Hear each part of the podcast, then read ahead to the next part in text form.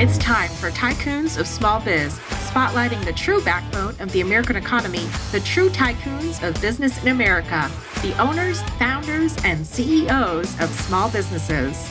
The show's hosts, Austin Peterson and Landon Nance, are registered representatives of Lincoln Financial Advisors Corporation, a broker dealer, member SIPC, and registered investment advisor.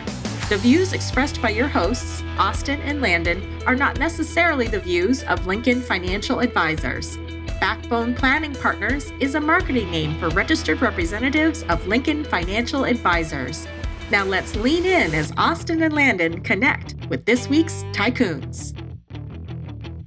Good afternoon, Tycoons, and welcome to today's episode of Tycoons of Small Biz. I'm your host here, as always, Austin Peterson, and joined by the best co host in the business, Landon Nance, live from Las Vegas, Nevada, the Sin City, as they call it. We had a conversation earlier where uh, somebody asked if I lived in Las Vegas as well, and I said no, I don't sin nearly as much as Landon does. That's it's the right place for Landon. well, that joke really landed. I know that there were people laughing when they listened to that. But listen, I'll tell you what, if this is the first time you're listening to our podcast, welcome. We're glad you're here. We hope you find some value here and some entertainment. We are a podcast for small business owners by small business owners. Landon and I are both small business owners. We also come from families, parents, and grandparents of small business owners. We believe that the entrepreneur in this country is truly the backbone of the American economy. And so we put together this podcast and we've been hosting it for a little over a year and a half now and we enjoy doing it. We get, we enjoy providing an opportunity for small business owners to tell their story and, and to provide that platform for them. So, with that, today we are excited to have definitely a tycoon in, in the building with us today, Neil Twa, CEO of Voltage Digital Marketing, coming to us live from the Ozarks in Missouri, as they say. Neil, welcome to the show. Hey guys, thanks for having me. Appreciate it. In Missouri or Misery or whatever you want to say about it. Right? and no, we're not any representation of the Ozark show because I get that question too. I haven't actually seen the show, but I, I heard I probably should since yeah, it may involve my business at some day in the future. It is definitely entertaining, and uh, Landon and I will be be clear that the the show Ozark does not represent what we do as financial planners either. so, disclaimer. New disclaimer. yeah. Uh, exactly. So Neil, before we jump into the business side of things and, and what you know Voltage Digital Marketing does, we always like to have our guests tell a little bit about themselves personally. And you know, we've we've had kind of an intro call with you. We know a little bit about you, but our listeners don't. So, you know, start from the beginning. Tell us where you grew up. Tell us about your family, kids, all that kind of thing. Okay, awesome. Yeah, I'll try to save the stuff that's only passionately interesting with my mom, and I'll try to get to the basics here. Um, so I was asked earlier in the green room where you know did I grow up? Did I come from Missouri? And the truth is, yeah, I actually came from Missouri, uh, but I ended up in Oregon and grew up there and had a lot of fun. It's what I like to refer to as real Boy Scouts. Um, everybody talks about doing Boy Scouts and they go to the table and they do these little arts and crafts. No, we dug holes in the dirt and stayed out over the weekend and had to stay alive. That was Boy Scouts for me growing up. So as I got older and realized I wanted to, to get into to more of that, I was going to head to military or go to school. I had a Y in the road. I wanted to go be a fighter pilot. That's really what I wanted to do. Uh, when I showed up to the recruiter office, I had Navy or Air Force on deck, and both of them looked at me and said, You're 6'4, 250 plus pound man. You are not getting in a fighter cockpit. And I'm like, Dang it. They're like, You can fly these uh, big C 130 Hercules or transport or whatever. And I'm like, I have no interest in doing that. So I went to college uh, where I suffered an entrepreneurial death. Um, I had a full ride music scholarship in classical and jazz, uh, so my tuition was paid for. So I really didn't have a, a, desire to per se you know, pursue that. And so by year three, when I realized I was probably going to be living in a van down by the river, uh, it was time for me to change my degree or to get out of business. So I bailed out of college my third year. Went off on an adventure. I'm not that old in terms of the world, but the internet wasn't a thing yet. it just become a thing and university, and it wasn't going to teach me what to do. So I went to the corporate world where then followed the money trail. And I basically applied learning and knowledge along the way, uh, knowing at some point I was going to leave all that behind. I always wanted to do my own thing. Uh, and knew that I would eventually be in the entrepreneurial game. I just wasn't sure. So I started a game server side hustle business we had 20 game servers and about 10,000 people um, using uh, voice over uh, IP codecs because games at that point did not have it built in. I'm like, I'm aging myself out of this conversation really fast. But we went along and we did really well with that. And I eventually worked myself into the top into Sprint and I worked myself into um, IBM where I got picked up. Been about five years. uh, in IBM until 2007 and um, was doing human machine language learning interface, artificial intelligence uh, for the customer service world uh, around search engines and other things, specifically for the mobile, high tech, oil and gas industries. Uh, I got very involved in that and started my own hustle in 2007 as a management consultant. By that point, uh, I already burned through one marriage. That was terrible. Uh, learned what I shouldn't do in marriage, which I'm now successfully married for 15 years, I'd like to say. Uh, she has tolerated me this long, but I now have four beautiful daughters who are all born in four and a half years. So we have a very busy household. We homeschool our daughters, have for the last nine years, uh, alternatives to education, uh, as well as alternatives to business. We'll talk probably about more of that, I'm sure. But figured out I had a really good aptitude in online media buying and got very strong at generating leads for mobile companies, cost per installation and affiliate stuff like that. Before anybody had mobile, you know, interfaces, Facebook and AdWords and this kind of stuff, we were uploading it in spreadsheets. Uh, and just doing Hail Mary passes on our campaign to see what would work. And as it turns out, we struck gold in South Africa, of all places, uh, with a series of mobile dating apps um, that really led to me understanding you know the physical product world because we were doing a, a component of that with mobile and then we switched into learning brand building and brand building led to products and products led me to a person who said hey did you know you could sell on amazon? And i had no idea you could do that. I said if it's like ebay i want nothing to do with it because i don't want garage sale crap and i don't want to hold the products and whatever. He said no no no no this is even better. They they take the products they sell the products they go last mile to the customer. You got to check this out. So that's very cool well, nine years later, I am now a, a, case study for Good to Great for Jim Collins. I'm a hedgehog in the market. I've stayed in the business of uh, software development and product and brand building, specifically in e-commerce, and we focus on the uh, FBA channel within Amazon. Uh, and we mature those brands, and then we take them out to mass market. After that, once they've matured on Amazon, they have real mass market appeal. Uh, so between family, life, and business, I'm like you said in the Ozarks, extremely busy on my property, 40 acres, dogs, four by fours, hunting, you name it.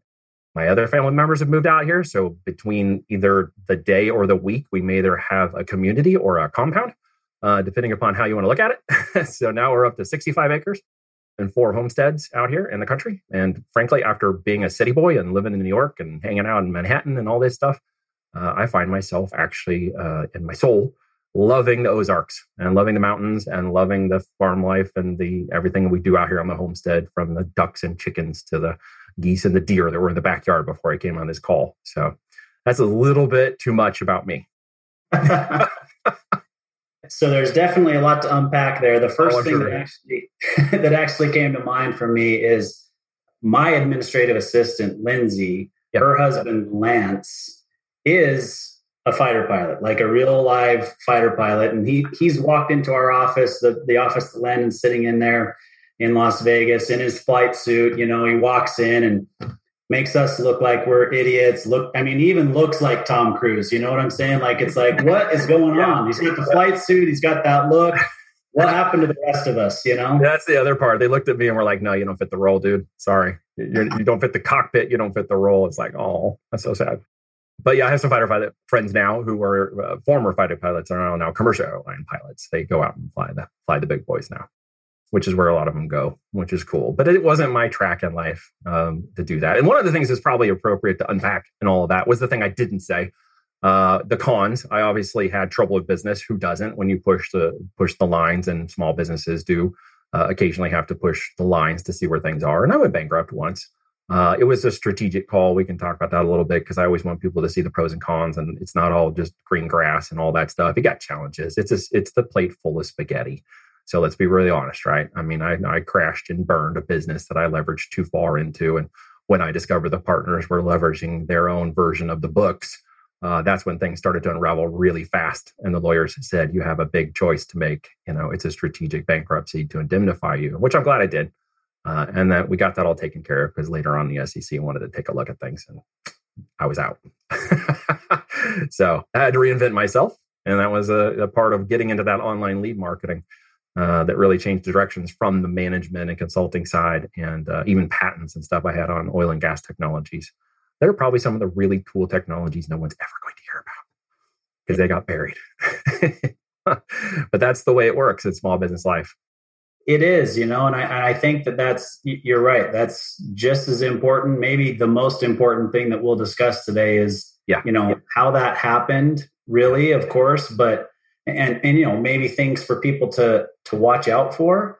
Yeah. But more importantly, I would say is how did you rebuild after that, right? How did you go from there yep. to where you are today? And and the reality is a lot of super successful entrepreneurs had the exact same issue that you had, right? Oh, very much so. Many of my friends have gone bankrupt multiple times. And I look at it and I'm like, well, how did you do that? And where did you end up too? Because I obviously don't want to ever follow that path again. And, you know, it's really easy to say to somebody who's been down that path, well, you know, you're a failure. Why would I ever trust anything you say after that? And I actually had a call the other day with a guy in New Zealand uh, who was asking me that question based on his audience. Why do why do people think it's more acceptable in America to have financial problems and then you know come back from them even stronger. Whereas my culture kind of sees that as a derogatory we shouldn't touch that person anymore. They're like leprosy. And i didn't have a very strong answer for him but i've had a chance to think about it since then. Um, one of the uh, fundamental beauties of america whether people like it or not or whether they're going to argue with me about the next few minutes or not doesn't really matter. At the end of the day america is still one of the number one opportunities in the world to build or grow any type of business model uh, legally or ethically uh, capable of doing um, and that is still a tremendous opportunity that most do not recognize until they get outside of this country uh, and learn about the troubles and difficulties that others have. So here we sort of wear as Americans as a badge of honor uh, that you've, you've had some troubles, but you've overcome them and you've exceeded the expectations of yourself or others around you because you overcame those. That's something to look up to. It's something to aspire to. I take that with a grain of salt, but I also realize that true entrepreneurial folks truly understand that you are going to take and fail seven times, and three of them are going to do very well. And if you know anything about baseball, you know that would get you in the Hall of Fame, right? But you have to remember you're gonna you're gonna fail out seven times. Uh, the three you put money, energy, and effort into are going to be home runs. Okay, and they'll make up for all the other failures. And until I actually had that major failure, did I fully understand that. And the thing leading to that, that I then diagnosed later on and became more clear about as I broke that down and had to reinvent, reinvent myself, was the realization again that too many eggs in one basket. It's a it's a common cliche to some degree. What I've now realized is, um, of course, diversity and diversification are important in business. Um, not so diversified that you're stepping into things so outside the realm of your knowledge, understanding, or capability that you're ultimately setting yourself up for failure, but close enough that you, as I mentioned earlier, can hedgehog into things that lead to those additional opportunities or additional revenue streams that you can unpack. It's what I fell in love with e-commerce about. Uh, it's why I started the game server company and knew that eventually e-commerce was going to be a big component of that. I always had the dream and vision that that would one day realize itself somehow. Now I've touched a bunch of e-commerce businesses and models along the way, but ultimately, the one that I found most in tune with was leveraging Amazon's infrastructure to prove a product or brand in mass market. Now, others would say you can't make it profitable, or it doesn't make any sense, or it's too complicated, or you're putting all of your eggs in Amazon's basket. And to some degree, that is true. However, in time, money, legal, and others, there are ways to reduce that risk uh, in the way you do the business model. You just have to be in it long enough and understand it enough to realize there are things you can maneuver in that business model to lower that risk while creating the upside and opportunity. And that's again getting deeper into that. And I did not experience that when I put so many eggs into one basket and eventually went bankrupt. So as I got out of that, I started to really appreciate and understand a very simple concept. If I'm going to put 10 million into any business model of any kind, I'm going to put a million into 10 businesses. I'm not going to put 10 million into one business. And if you understand that concept of investment in terms of the dollar figure, then you understand it in terms of the risk and you understand it in terms of diversification. And you don't technically get that until you've walked it. If you're able to catch that and you're able to execute that prior to ever having the risk that I did, kudos to you. Uh, and that's where I found myself leveraging mentors a lot more uh, than just hard expertise because I have University of Hard Knocks. My whole life has been one hard knock after another from the moment I jumped out of college, as we were talking about in the dream room. No, I do not have a college education. And yeah, that is a badge of honor for me. Why? Because adaptability, because I learned to become an expert in the areas in which I stayed focused in. Uh, I leveraged authority so that others would understand uh, my practicability. And one very clear and concise thing was that I know basically that network is net worth. And it is who you know that keeps you there, uh, excuse me, who you know that gets you there, and what you know that keeps you there. So you can make those relationships, but if you don't know what you're talking about, you'll fail out really fast. Uh, and you can't lie your way through it because it eventually will catch you up. So my experience then was to obviously diversify my business and brand building e-commerce was a way to do that because I can brand multiple kinds of brands across Amazon, across different markets and categories, which lowers my risk but keeps me in that same vertical. And when I started to identify that, I started to go into more and more brands. And so eventually we had eight brands uh, running in our system, and we did over 100 million in FBA businesses collectively with our clients. Technically, it's a lot more than that, but it sounds really stupid when you say it out loud. But you know, we've done close to 500 million. Just a couple of the brands that our clients have done have been over 60 million a year. It is a model that has turned into a business that has turned into the whole operation that is Voltage today. It has grown and evolved itself into multiple streams from the software to the training to the mentorship to the acquisition and exiting of these businesses, which now makes up our whole portfolio. So, couple follow up questions to that. So it it kind of sounds like, and again, this I've got some prior knowledge because we've had you know we've had a conversation or two, but right.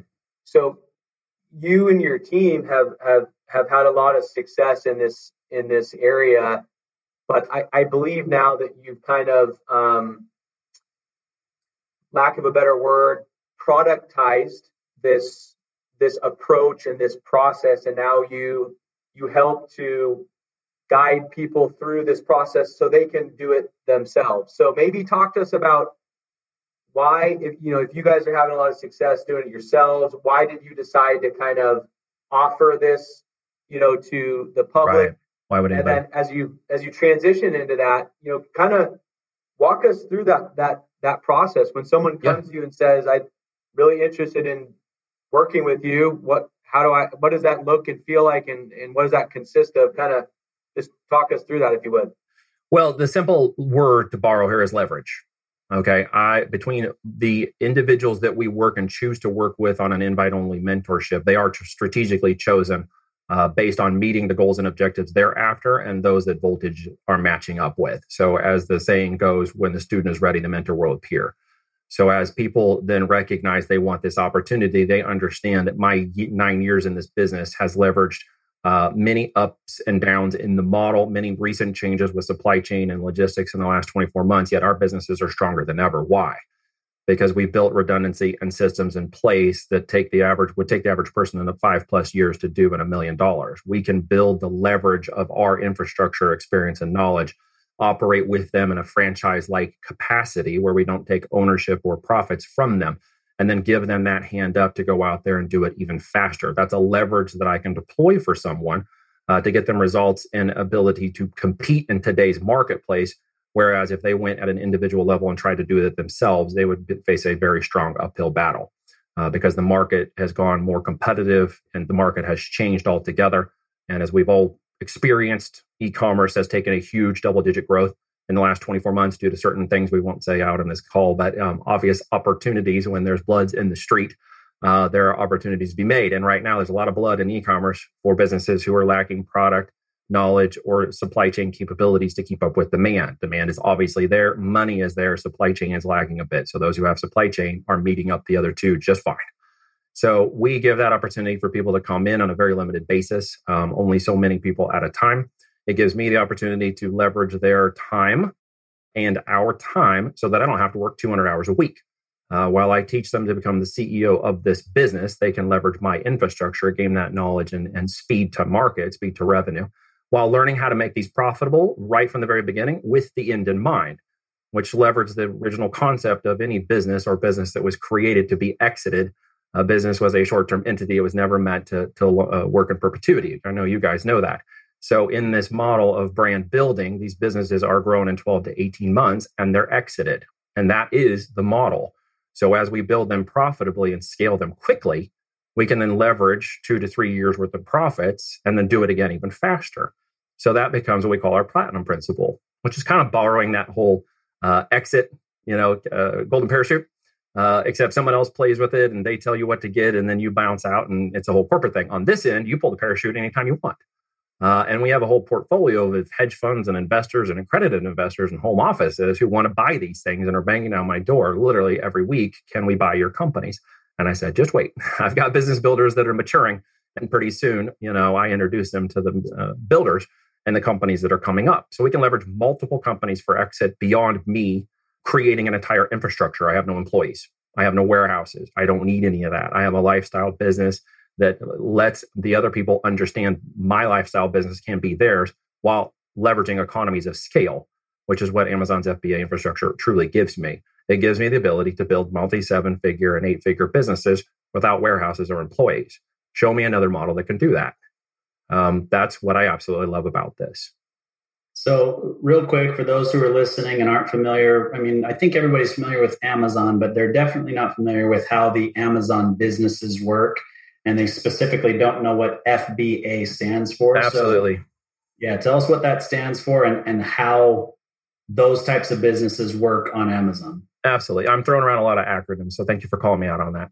Uh, fulfilled by Amazon, FBA means that Amazon handles the last mile to the customer. I don't need a warehouse or infrastructure in order to deliver my customer uh, the products that they asked for. Amazon will do that for me uh, in two days uh, or up to an hour if you're in a city center. So my uh, what we do is we borrow a simple equation: similarity plus familiarity equals trust. I can bring a new brand and product line into Amazon that no one's ever heard of, compete with three or four brands that no one's ever heard of, and have Amazon's trust factor deliver that product for me along with the authority until such time as my brand can overtake the authority by itself, at which point I can now take that brand into household names. To make sense? So I'm slingshotting off of Amazon. That's its best principle. Can I make it profitable? Yes. Can I cash flow? Absolutely. Because we know the phrase revenue is vanity. If you guys know this one, profit is sanity and cash flow is king. I can cash flow Amazon businesses profitably all the way up until time of sale. So, given that, I can determine if I want to expand that channel beyond Amazon into retail, wholesale, or other locations. We have uh, connections with one of the largest drop shippers in the country. We have uh, my partner Kevin Harrington in portfolios to expand into uh, other mass media and marketing channels. We can take those brands and make them even farther out and take them farther into the market before we exit them, or we can exit them at the Amazon only channel given that uh, now $7 billion has been deployed into purchasing uh, these Amazon businesses, uh, private label brands, products that we own that are registered with Amazon and are also brand trademarked. Very important. It's called intellectual property, IP, right? We own the intrinsic value of that business at the time we sell it. Now, it just happens to leverage Amazon's channel for the sales. Okay, the 630 plus million a day in sales that are chugging across Amazon. In my house, we call it subscribe and uh, spend.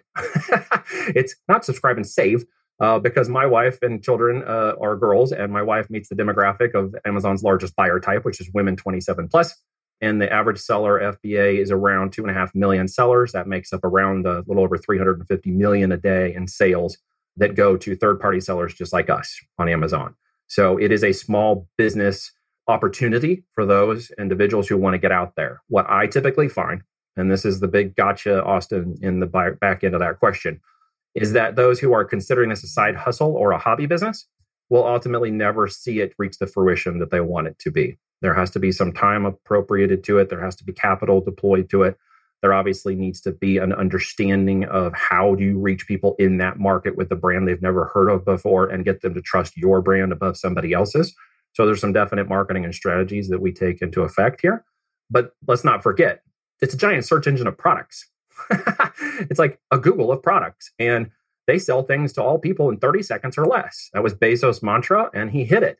And they're selling all kinds of things. Now, one of the things we don't play is in the mosh pit of Amazon, as I refer to it, which is where you see all this anxiety and crashing, and you don't want to go down because there's crazy looking guy with the tattoos on his arms going around beating people up and knocking over women.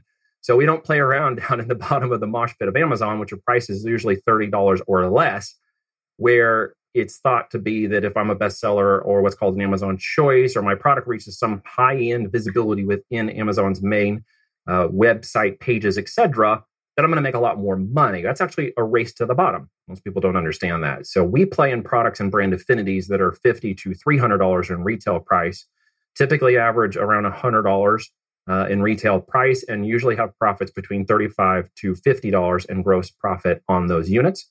Uh, that gives me the capability of paying myself making it profitable and buying up as much of that customer traffic from my competitors inside of Amazon as I can afford. And when I do that, I will absolutely dominate their brand. And it just takes four to six months to do that. And once that's done, they can't catch me because they can't launch another product in which they can come back and redominate me because I am now at the top of that market. And as I do that, it isn't about moving 3,000 units a month. Everybody thinks that winning is how much product you move. It's a big misnomer. If you go watch Google and YouTube's and you go do search anything around this product, it's all about how many units you sell. I couldn't give a flying about how many units I sell. It's about how much profit I make per unit. That's all you should care about because that makes the profitable brand. That makes a profitable profit and loss statement, the P&L. That's all I care about. And if I'm going to compete in the marketplace today, I'm going to buy all your customers and they're going to love my product and they're going to stay with me and they're going to buy two and three more of my products, which we refer to in the marketing world as customer lifetime value. And that customer is going to produce between $500 to $1,000 a year in revenue for me per customer. And 90 day run rates and cash flow, annual run rates have to meet those objections. We run it like a business. When it reaches those metrics and numbers, people are willing to pay three to 4x EBITDA for those businesses on a single Amazon channel and there's a huge market for that. And it's very profitable. So the leveraged infrastructure gives us the buyers. It gives us the ability to scale without warehouse employees or overhead. Uh, and it gives us that ability to prove that product and brand name when no one's ever heard of it. So one of the things that you mentioned and sorry if i cut you off there landon. Oh, okay. Go ahead. You talk about there's just a handful you know you're you know when when the when the uh, student is is ready, the mentor will appear. You know that sort of thing. So obviously, there's the there's the importance of having a person or a group of people, a team that is going to to do this with you and that can put in the time and put in the effort. And it's not a side hustle, but you're you know you're really committed to this. Yes. But the other side of that is the product itself or the line of products. Correct. So talk to us about that. Do they typically come to you with a line of products? Are you matching them with a product? How does that process work? Uh, in our world, we call that what the hell to sell. Um, because it's the first question that everybody says. Um, back once upon a time on one of my first ever coaching calls, uh, after we've made a couple stores successful, we got approached by people. I know it sounds cliche, but family and friends were like, hey, what the heck is going on? So we showed a few people, and I got on a call one time with this guy. I go through the whole, you know, mind uh, mapping thing. We go through the whole train your brain exercise. This is about a 20 minute effort to help him, you know, build a little brain video, a little mind video of what's actually supposed to occur when he, you know, gets the concept of a product that he can sell. And I remember very succinctly, we get through that, and I asked him, you know, what do you think? He goes, okay, I understand all that, but what the hell do I sell? So, to answer that question has become the forefront of literally everything we've done. It always starts with the product, as I mentioned earlier. And how do you identify a product that you can sell? Let me take you through a little mental exercise so you guys can kind of see one of the ways we've overcome that. Uh, if you are a buyer on Amazon, and I suspect you are, if you have a woman in your life who's 27 plus, could be a significant other, a girlfriend, could be a friend you can name, could be your wife, could be you. Uh, when you look at your 90 days history of purchasing on Amazon, there is a product that I will give you a 99% guarantee that you can sell, sell profitably, and build an entire brand on. You just did not recognize during your purchasing what exactly the solution was you were trying to solve with that product. And you did buy it for a solution. If you were to go back and look at all those products and then start to evaluating, well, why did I buy this pencil set? Or why did I buy this little widget? Or why did I buy that supplement? Or why? There was a solution oriented purchasing behavior. Now, emotions may have kicked in to some degree, but the solution component of it was in there somewhere. You wanted to solve a problem for yourself, a family member, a child, or some other thing that drove you to buy that. Now, here's one of the things you might have thought you were actually doing when you purchased and go back and look at those products from the last 90 days inside of your order history on Amazon. What you're not necessarily identifying is that the price was not the only data point that made you a, a, buying decision. It's the default price point we go to in our mind that we think something has a value for when it provides a solution to us, either in its most appropriate, you know, uh, time frame or its appropriate activity in which we're going to use it in order for it to reach that solution. Could be the shoes that eventually help us run the 10k when we've only ran a 3k. Could be you know the the weight loss pills that are going to help you go, or the you know the fact that you're going to bulk up because you're too skinny, or whatever it is. It's solution Um, it really gets down to realizing there's a whole solution oriented group of buyers inside of Amazon that are not all price centric, just like they aren't anywhere else in any other brand driven market. What you need to look at is why did I purchase that? Was it more brand driven than emotional?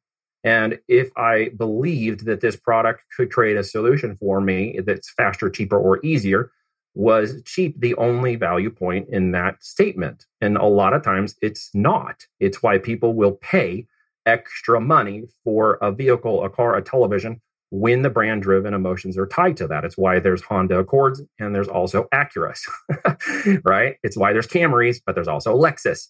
So we build products that are solution oriented, right? I mean, if you got a hurt tooth and it's killing you and it's gone into your head and you woke up the next morning, are you going to call the doctor and he's going to say, sure, that's uh, one hour, sir, and we'll get that whole thing done in an hour and it's 300 bucks?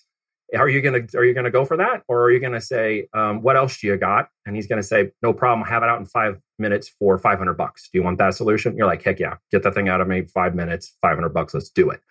Not everyone is geared towards just price. So we have exercises beyond the one I just told you to show you how to go after those higher level affinity customers in Amazon. You may only move 250 to 750 units of that product a month, but it will be a profitable revenue stream.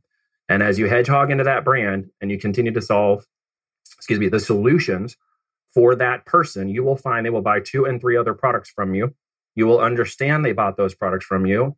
And instead of paying for the $29 Chinese cheap bike seat that hurts your butt when they go riding, they're going to pay for the nice gel one with the pad on it that would take up the back of Pikes Peak and doesn't crunch and munch your goodies because they have. Then they'll buy the 250 or the $1,000 panniers, and then they'll buy the bigger bike helmet, and then they will pay more money for the solutions that solve their issues. Okay. So if you could go back and picture that, if you can go back and go through your list, you will find those products and almost guaranteed you bought from a third party seller, you just didn't realize it. You put it in the hands and money in some third party seller, maybe like me, uh, who have bought those products in the past. I actually ran into one of these ladies in a Las Vegas airport, which is funny uh, because I noticed she had some tea towels and I looked and from a distance, um, I'm like, wait, that might be one of the products we're selling. And I went up to her and asked her where she got it. She said she got it on Amazon. And I said, oh, yeah, what was? And she named the brand. And I said, oh, that's my product. And the look on her face was like, what? she didn't recognize that it came from a third party. She thought it came from Amazon. Uh, and that is a leveraged opportunity that everyone can take advantage of. And we show people how to do that. We validate the products to ensure that they launch with a profitable product. I will not let my people under my mentorship go the wrong direction. If I had had a mentor back previous to the bankruptcy situation, I guarantee I wouldn't have gone bankrupt. They would have stopped me from walking off that cliff. And I didn't have the luxury of that at that point, And now I understand the value of it greatly. Real quick, if you would, because as you were saying that, my wheels were kind of spinning. And uh, you know, when, when you're helping somebody launch a new product, mm-hmm. and it sounds like the entire premise behind your methodology is the the profitability per per unit as opposed to mass units. So a little bit more focused on quality versus quantity. I don't know if that's the right way to put that's it. That's a simple way to put it. Okay, got it. So they say, okay, this all sounds wonderful, right? But how do you explain to them or how do you give them the confidence that what you are proposing is actually going to be profitable? So you know do you build models so that they can wrap their head around the financials or how do you get them to this place where they're like okay i i get it. Now i understand why you're saying Absolutely. this is going to be profitable yeah, you got to go what we call by the numbers, right? You've got to go by the data. Once you take the emotions out of the way, and let me help for anybody who's listening, you're going to sell to women 27 plus. So get your emotions out of the way. Okay. Um, brand designers uh, are going to show you how to do the women 27 plus brand demographic. So we'll get that out of the way. When it gets down to it, it literally runs the business by the numbers. If the product does not meet the criteria of three profitability metrics, you don't launch that product. Um, it will be based on market research of current competitors. It'll be based on product and retail pricing, and of course, cost of what's called cost of goods or that product's cost, uh, determined by Amazon's fees, what are referred to as their referral fees for selling a unit inside of their system, uh, as well as other data points like uh, stock, uh, refunds, returns, manufacturing, et cetera, that all have to fit into the cost of those goods. Uh, which we refer to as a landed price point or landed cost of goods. That is, that from manufacturer to customer doorstep, there's an entire cost structure built into that. There's a 27 point spreadsheet. I know it sounds dumb, but you wouldn't believe how many major corporations just run on spreadsheets. They think they're so technically advanced, and yet they all run on spreadsheets. Uh, we have a 27 line item spreadsheet that all the data goes into. It's pre calculated, it's run millions of units, and obviously uh, hundreds of millions of dollars through this equation. If it does not match up with what we call green lights, you don't sell it. You go to the next product. And once you've done your data research, once you've gone by the numbers to determine profitability and criteria match up your ability, uh, given a certain time frame, three, six, nine months, to dominate the other four competitors, because you have the profitability, you have the marketing knowledge now, you have the launch and traffic capability skill sets within Amazon uh, to understand how to do each of these things. You know that in time you're going to own that. You're going to own that spot, and you're going to continue to launch products. Here's a little pro tip more products you put on Amazon, the more money you make. And the difference is once I drive those products into my vertical, I know that every time I do that, my customer avatar is looking for one of those products already on Amazon. I'm simply putting my product in front of them, which continues to build more and more trust with them. So, again, to be very clear, it's a numerical driven model. It is a data based model. And since 2014, we collectively, between myself and my clients uh, in our software, have launched over 60,000 FBA products. We have a ton of data. And this is a data driven model. You read the data and then you launch the product. And so we have expected understanding uh, that 80% of the data market and expectations of that product in 90 days are going to be met in that criteria. Now, is everyone a home run? No. Is that our expectations? No. What we're looking for is a 90 day run rate of profitability and cash flow that that product can achieve within that time frame. If it does not, we simply let it run out of its units and move to the next one. Again, seven times up the bat, three times you hit home runs, right? So my goal is then to take those products and mine the winners. And eventually you'll see three, five, 10, 20 profitable SKUs running organically inside of the system based on also what's called pay per click campaigns, which I'm going to buy all those other people's customers to come get my products profitably. And then I'm just going to continue to hedge in there until I dominate and own that market. And then I'll put the business up for sale. But it's all numerical driven. So the other 20%, because I can see the wheels turning and the smoke coming out of people's ears, um, is that I am not smart enough to tell the market what it wants. But after all these launches and all this time hedging in this one location in business, uh, we are now smart enough to read the data and finalize the data that Amazon gets us once we start selling it in the system because it's proprietary. They hold it. So we don't fully know the data until the product starts to sell. Then we make very smart data driven decisions, almost the same way across every niche, every product. It's the same process. Everybody thinks they're specifically unique, and this is something unique. I'm sorry to say it's not. But when the numbers are driven, it doesn't matter if it's fuzzy bunny slippers to grandma uh, or an oil wrench to Bill down at the local car shop. It's going to run the same data numbers, right? It's going to run the same numbers. At the end, I don't have to be passionate about the products. I have to be passionate about making it profitable and solving the customer's solution that makes them happy and passionate about those products. I put myself in the driver's seat of the business. One quick follow up, and I'll pass it over to Austin because I know he's got a, a follow up question himself. Sure. How important is it for, I don't know what you refer to them as, uh, if it's your client or customer or your partner or someone that that does this with you as you guide them along.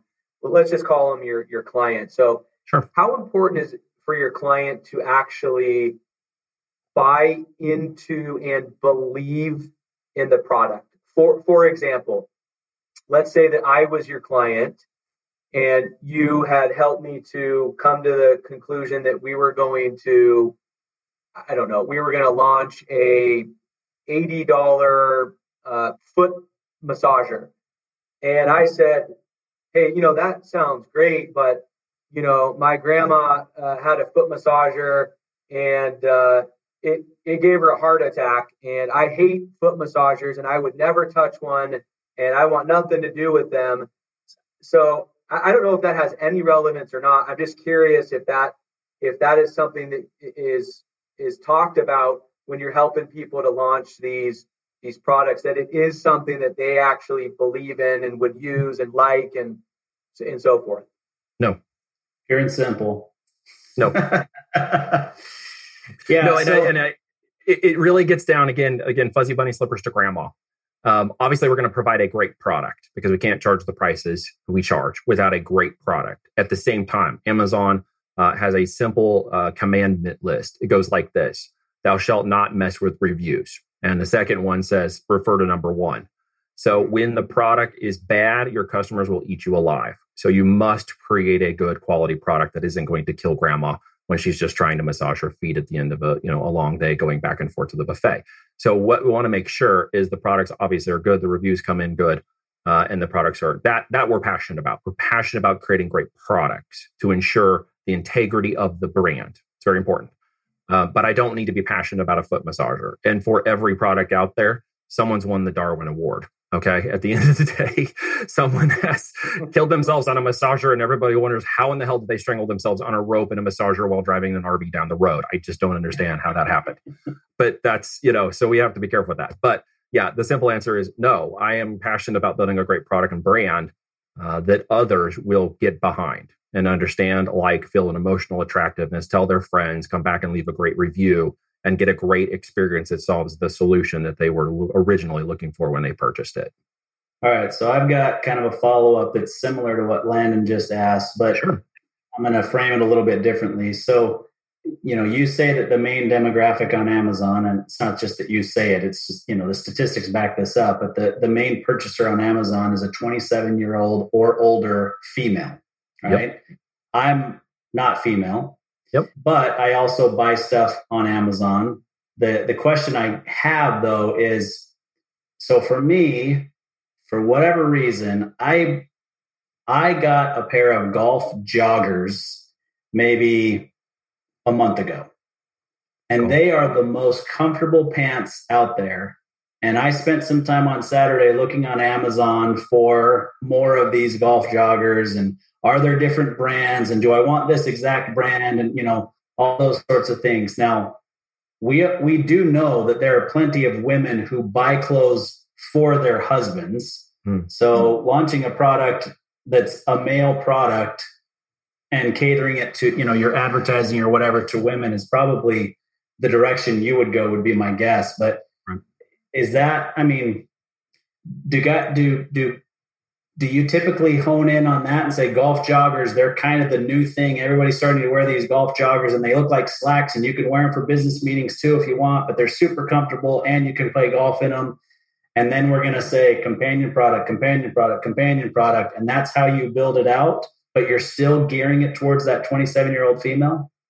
Yes because okay. some of that's the secret sauce. You're just asking a secret sauce question, and, and, we're not McDonald's, so I can't give you the secret sauce.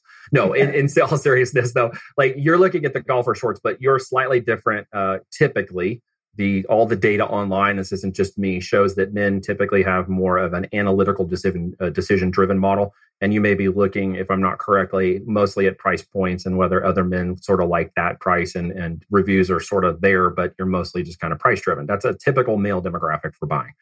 Uh, women are typically more emotional. They're gift giving. They're thinking of others a lot of times. They're thinking of their family. They may be thinking of you and going, I don't want him to buy the shorts that are going to embarrass him. He might look good in the plaid, even though he doesn't think he does. So I'm willing to spend the $49 for a birthday pair of shorts that I'm going to give him as a surprise. And he's just going to love them and show them off. Where you're thinking, no, the $29 ones would be okay. If they tear, I'll just get another one. Uh, so we're very different in that driving and appeal. Ken, you obviously, yeah, I see you laughing because I'm, I'm right, am I?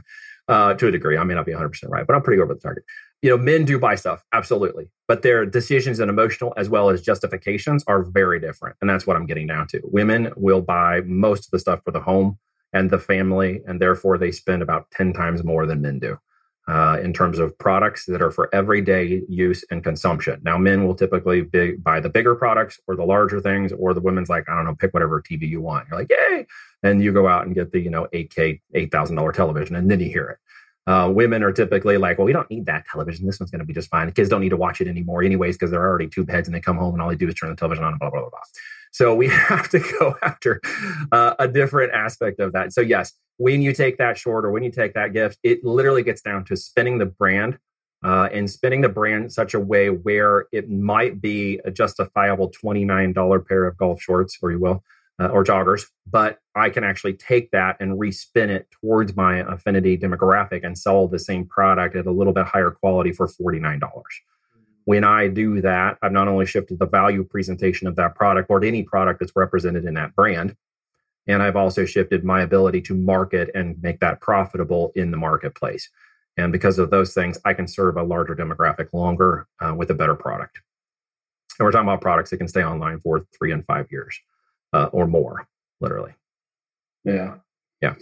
So, so just to be clear, golf joggers are pants yep. that have like an elastic band at the at the bottom, but they look like they look just like slacks, right? And so I've worn them to business meetings. They are extremely comfortable.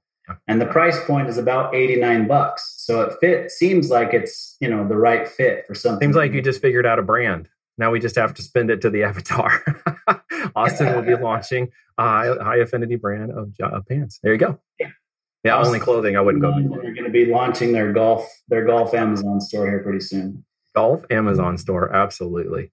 Uh, that's a lot of opportunity. But yeah, I understand where you're going. Uh, it literally gets down to, to the thing uh, at the end of the day that uh, you know people get caught up in the mechanics a lot of times about how this kind of business on ecom works and think that there's some magical push button component of this where if I just push more buttons, I'll make more money.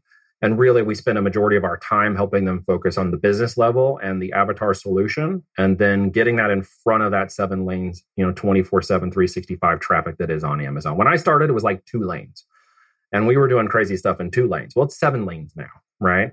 And because of that, it's just a matter of you getting your lemonade stand up there closer to that traffic stand. And instead of you selling, you know, pink lemonade, you got the yellow lemonade plus the cookie. And because of that, you're charging 20 bucks and the guy next to you is charging 10. And people are like, hey, cookie, high perceived value, right? I see this as a better deal. I'm willing to pay that money for it. I'm willing to get that experience. I'm willing to get that solution. Um, those pants you mentioned might even be the kind I've seen before where you could spill water and stuff on them and it just goes right off, uh, which is perfect for guys like us um, who just spill stuff all the time or work outside. And, and these, uh, you know, these are pretty much indestructible types of products, which are good for guys and the women like them because they don't they're doing the laundry i'm not saying all women are because i'm going to get stereotyped which is not what i'm trying to do here. Uh, is the laundry component might be more difficult um, if unless they can keep it clean now again i have a house full of kids so laundry i'm thinking of this from my perspective uh, the laundry piles up like every couple days yeah, and what we can clean easier is always better but yeah, it's again, it's that brand perception, it's that quality, it's that affinity level. And because of that, we are able to charge more and provide great products and great brands. That's really what it gets down to. And anyone can do it. Uh, just, I got a guy here who has a, a golf course degree uh, and a in management and a degree in theology. Uh, who had no experience whatsoever, didn't know what product. He didn't, you know, you don't need to bring a product to the table because we're going to teach you how to find them. And he found a niche that we helped him qualify. He brought the product to us. It was the high end luxury bedding uh, area. And he said, I want to try this one. And we said, well, let's spin this just a little bit this way, go this direction. He launched the product in 45 days, was over 100,000 a month in recurring revenues um, with about $40 in profit per unit. So he's extremely happy with it. And so are we. But it created a great brand and just a little bit of spin on that product and validation made all the difference. Yeah. So where where where where did you find this guy or this or or how did he find you? And how do you kind of because i would imagine a, a, lot of people like myself or austin you know entrepreneurs uh, may, maybe they're not necessarily an entrepreneur but they they have a, a you know a, a, day job but they, they love this idea of doing something on the side to generate some i'm doing air quotes here you know passive income. So how do you how do you make sure that the people that you partner up with to do this are you know the right the right fit i guess and that they really are, they're gonna they're gonna have what it takes they're gonna do what it takes? Uh, how do you how do you vet these people to make sure that you're giving them and yourself the best chance of success when you move into kind of a joint venture together i guess if you will well, and let's clarify two things you just said in that. Um, so while it is sort of a joint venture, we call it skin in the game. Whereas we we're going to work for 12 months with a person who qualifies for this, and they're going to pay for the initial part of the training. Then they don't pay again until we receive a, a bonus, basically at a metric or predefined performance that will occur within that 12 months. At which point we get the rest of our mentoring fees. So we keep that what we call skin in the game so they know we're going to be there to help them achieve that mark, or we simply don't get paid the rest of our fees. uh, that means you know more of a JV relationship than a, than a tight business or operating agreement level. We again we want them to keep the profits, we want them to get to a certain degree, and therefore we're going to help them every way possible and shape to get there as fast as possible. The other component was um, who do we look for? I mean, these kinds of conversations lead for qualifications. Um, I don't have a sales team. This is not like a giant sales venture and let's scale this to a bajillion dollars a month kind of nonsense. I look for 10 to 15 qualified people and that just depends upon who they are. We have a conversation. I don't have a sales team. People talk to me directly. I have an open and honest conversation about where they are, where they want to go, what their goals and objectives are before they reached me. And they very much need to match up with what I'm doing with Voltage, or we simply won't do business together. Uh, it literally is a particular group of people who understand alternatives. My lifestyle, my experience has become an alternative. Uh, I don't follow the normal path of investing. I don't follow the normal path of life. And many of the people that listen to me at this point resonate with that.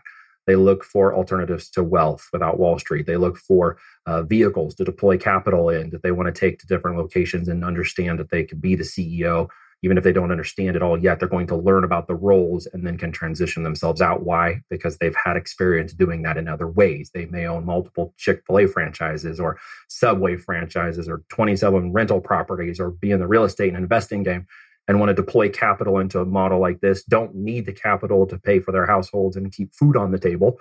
So they're looking at the opportunity to deploy that and let the profits reinvest in the business so that it will scale faster, understanding that it is an asset that they can then uh, build and exit. Okay, so they understand as quickly as they can me- make that to profit, uh, they can take profits from it when it makes sense, uh, like any good business person should, uh, without stressing the business and allowing for that a proper amount of growth while not undercapitalizing. They understand that these type of businesses need fifty to one hundred thousand dollars in twelve months to really exceed, meet, or exceed expectations uh, for the business model. Again, this is not like put in a thousand dollars and get out a million.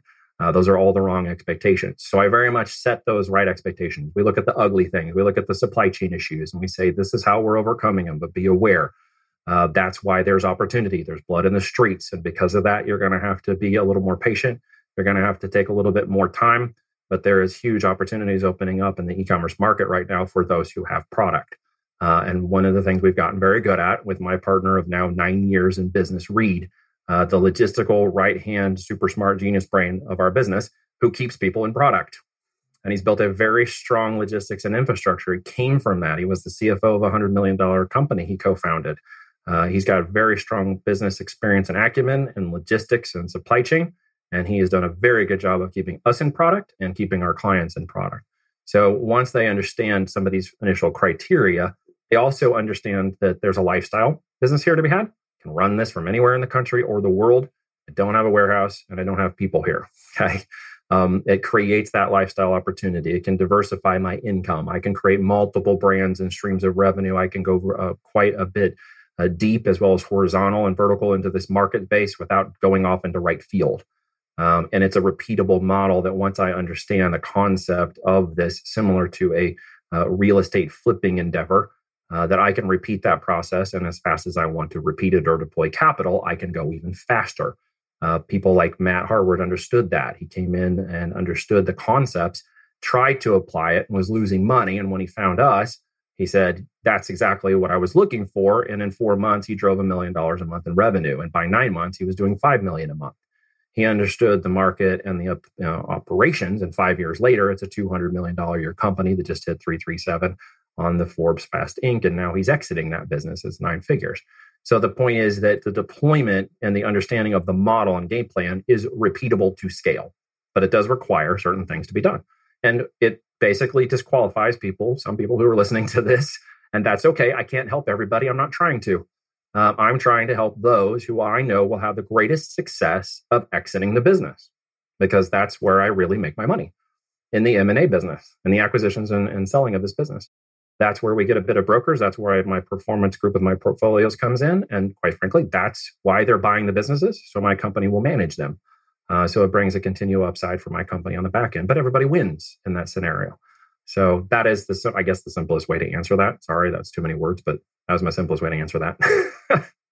well, that was great because I answered what my next question was going to be, which was, you know, really having this business model that it's built with the end in mind. And I thought that was really interesting because I believe you said that essentially the the lifespan of something like this is three to five years.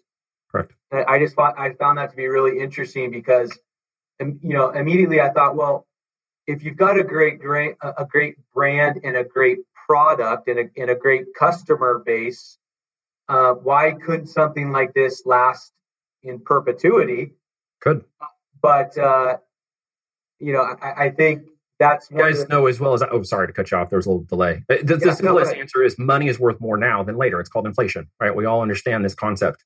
And by the time i exit this business in 18 months i could make up two to three years of profit instead of waiting for two to three years. I get that cash now. What can i do with that cash either redeploy it into a new brand or another model or go buy a franchise over here or do whatever i'm going to do with it but i can put those soldiers back to work as quickly as possible and i can do it two or three years ahead of waiting. So again, cash flow is king in these businesses and they can be profitable as you grow them to exit. Now, the concept here is a one and done. Not to not to cut you off, uh, but it was getting to the concept of well, I do this once and I'm done. No, the whole business model is how many times can I do this and how fast can I do it and can I build a system myself off the knowledge and execution of this one time to replicate it two or three times in the next 12 to 18 months? And the answer is yes. The answer is you can build those. And once you know the brand and you know the capital and you know your avatar and you sell the business without a non compete, you can go right back into the business model and redeploy your competition same way into that vertical. Because there are four or five other brands, you can go right back into that same market and do it again. But you now have the capital, knowledge, and experience to do it a lot faster. Does that make sense? Yeah, so that's that's really the same simplest There's a financial and a, and a, motivation interest to do this. It's the same way of going out and getting multiple, you know, Chick Fil A's and multiple businesses. Most of those you have to get multiples of them to actually see the passive income really turn into something. But by the time you get to two, three, four, five of those, now you're really seeing the kind of cash flow and expectations you might have had. It won't come in the first franchise. Uh, but the beauty of e-commerce is that you can launch this positively, you can launch this profitably, and you can exit it profitably before you even start the second and third one. And what I'll do with most of my builders is as we put that out to portfolios and we're saying, hey, three to six months, this business is coming to maturity. Uh, I'm starting to socialize on their behalf and negotiate with them on their behalf uh, as what I do for them. Is that, hey, it's time to start another business. Go out, ramp that next business while you're selling the next one. Go ahead and start to get your assets and your and your production and roll. And as soon as we exit that next one, you'll have the next one, you know, plan B coming right up behind it. Uh, and most of them, there's like three or four people right now that are in the process of doing that because they're going to be taking their businesses out to exit soon. So, really, again, understanding that the model of repetition and the speed at which the market is now moving and the multiple digit increase uh, of the adoption of e commerce in the last 24 months in a market that is 6.7 trillion. But Bank of America and Forrester Research have uh, stated here uh, about a couple months ago, and you can go look this up and verify it, that they're they're projecting 23 trillion in offline assets coming online by the year 2030. So e-commerce is just like just beginning. It's just getting started. And the final thing on that point, there is no scratchers mentality. I call it my lottery mindset mentality. Okay. I see Austin laughing. Uh, that is not just because I showed up. It's not field of dreams, right? It's not just because I showed up, this thing's going to happen. You have to put in the work. You have to put in a bit of time but time relative to other things may be more appropriate for you. I usually ask people to take 10 to 15 hours a week to dedicate to this. That means one week you may be 25 hours, next week you may be five, but you're going to do an average of what it takes to get that going. But you're going to see exactly what path to walk. You're going to understand the brands we failed at. You're going to understand the lessons we learned to avoid, the markets inside of Amazon you shouldn't go to. Hint, don't go into electronics. I'll tell you the rest of them when you become a client. And the rest of those are ones that literally I'm taking you to Gold Mountain over here and I'm showing you just go mine right here, stop asking questions, just keep digging. And not over here to Dry Gulch, where you see all the poor little Amazoners and ecom people out here with their Shopify stores or whatever dying because they can't get anybody to come find their product or they can't find any product or they don't have anything to sell because it's just fighting over scraps. Listen, you got to go this way. Experience says you got to go this way. And I have skin in the game. I, am not going to set them up for failure. What good would that do? Right. Um, I have a three letter last name you can Google me. I challenge you. You will find me and TWA Airlines. what you won't find uh, is a bunch of bad reviews, scam sites, YouTube videos, and people being like, "They don't took my life savings and I hate them." Uh, and mainly because I talk to everybody and I qualify them on the right expectations. Um, just because you show up doesn't mean you get to be a part of it. I'm really looking for the right people. that's simple enough. Yeah, well, we are very much out of time, Neil, but wow, just a cool conversation. Your business and your model and your approach is just cool and it's unique and sounds like you're doing some great things. So we certainly look forward to to uh, following your continued success. And for people that might want to link up and pick your brain, become a client, have a conversation with you, what's the best way for them to do that? Well, like I said, you can Google my last name. That's pretty simple. I can't hide. If you're doing your due diligence, you'll probably do it anyways. Um, you'll find my LinkedIn. Check it out. Check my referrals. See who I'm connected to. I got some great people. Uh, and then you can go to voltagedm.com, V O L T A G E D M, digitalmarketing.com. Uh, check out what we're doing there. There's a free little video about 48 minutes that I did with Kevin Harrington. It talks about the business model in detail and, and the uh, a lot of things we talk about today, but in more succinct with some uh, really cool little bullet points uh, that you can check out. Um, that'll tell you a little bit more about what we're doing. And then really it just call to action is that you will text me. You're going to text me personally and we're going to have a conversation. If we match up with goals and objectives, great. If we don't, it's not the right time. It's not the right place and that's okay too. But I do talk to everybody to make sure it's a good fit. Sounds great. Pretty simple. Yeah. All right, Neil. Thank you so much for joining us today. And uh, yeah, let's uh, let's make sure we get you back on the schedule uh, maybe in the next six to twelve months. That'd be wonderful. That'd be wonderful. If we can talk about how Austin's brand's kicking butt in the golf space. or maybe that really sexy bald lotion thing we were talking about earlier that the yeah. There we go. That thing could fly. There we go. Hey, 12 months, uh, you know, you might be right there with him at the rate you said you're losing your hair. So we'll see. Oh, that's cold, ain't it? hey, you, you said it, not me. Oh, I said it. No one else knows that. That was the green room, bro. Why you got to bring up? All right, Neil. Really appreciate you joining us. Thanks. Appreciate right. uh, you having me on. Thank you for the time. Yeah, you're welcome.